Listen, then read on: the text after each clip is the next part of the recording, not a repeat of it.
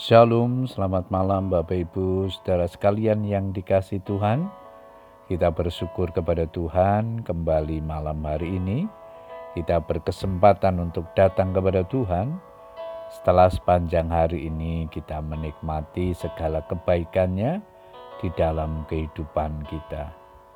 Malam hari ini sebelum berdoa saya akan membagikan firman Tuhan yang diberikan tema belajar dari kehidupan doa Tuhan Yesus.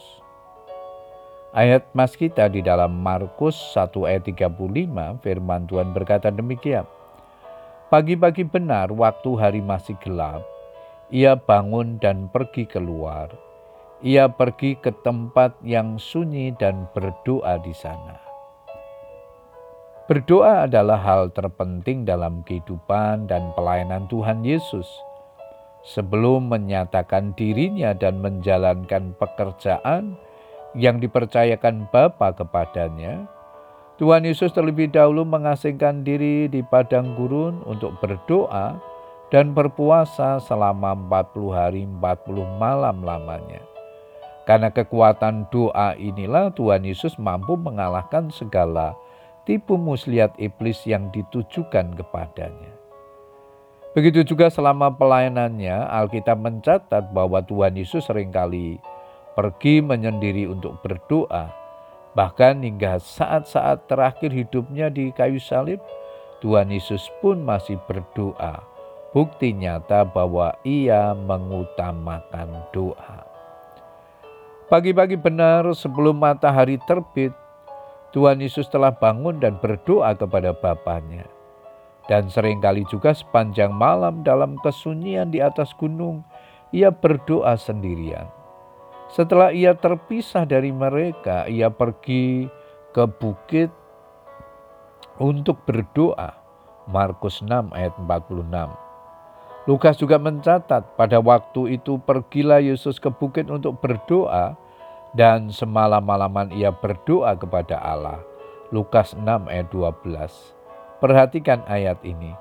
Dalam hidupnya sebagai manusia, ia telah mempersembahkan doa dan permohonan dengan ratap tangis dan keluhan kepada Dia yang sanggup menyelamatkannya dari maut, dan karena kesalehannya ia telah didengarkan.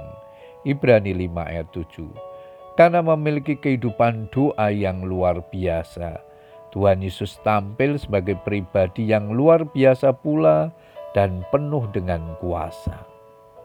Membangun persekutuan dengan Bapa, melibatkan Bapa dalam setiap kehendak dan rencananya adalah kunci keberhasilan pelayanan Yesus.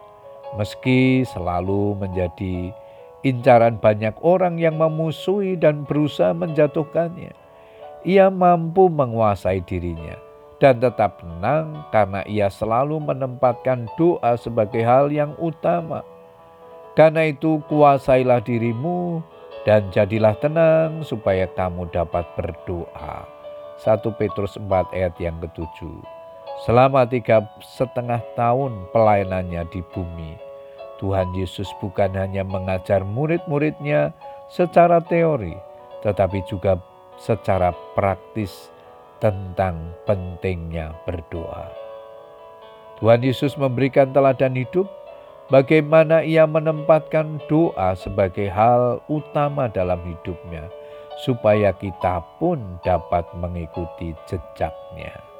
Puji Tuhan, Bapak Ibu Saudara sekalian, biarlah keteladanan Tuhan Yesus dalam berdoa dapat menginspirasi kita untuk menjadikan doa sebagai bagian kehidupan kita, membangun kehidupan doa, membangun keintiman dengan Tuhan yang semakin hari semakin berkenan kepadanya.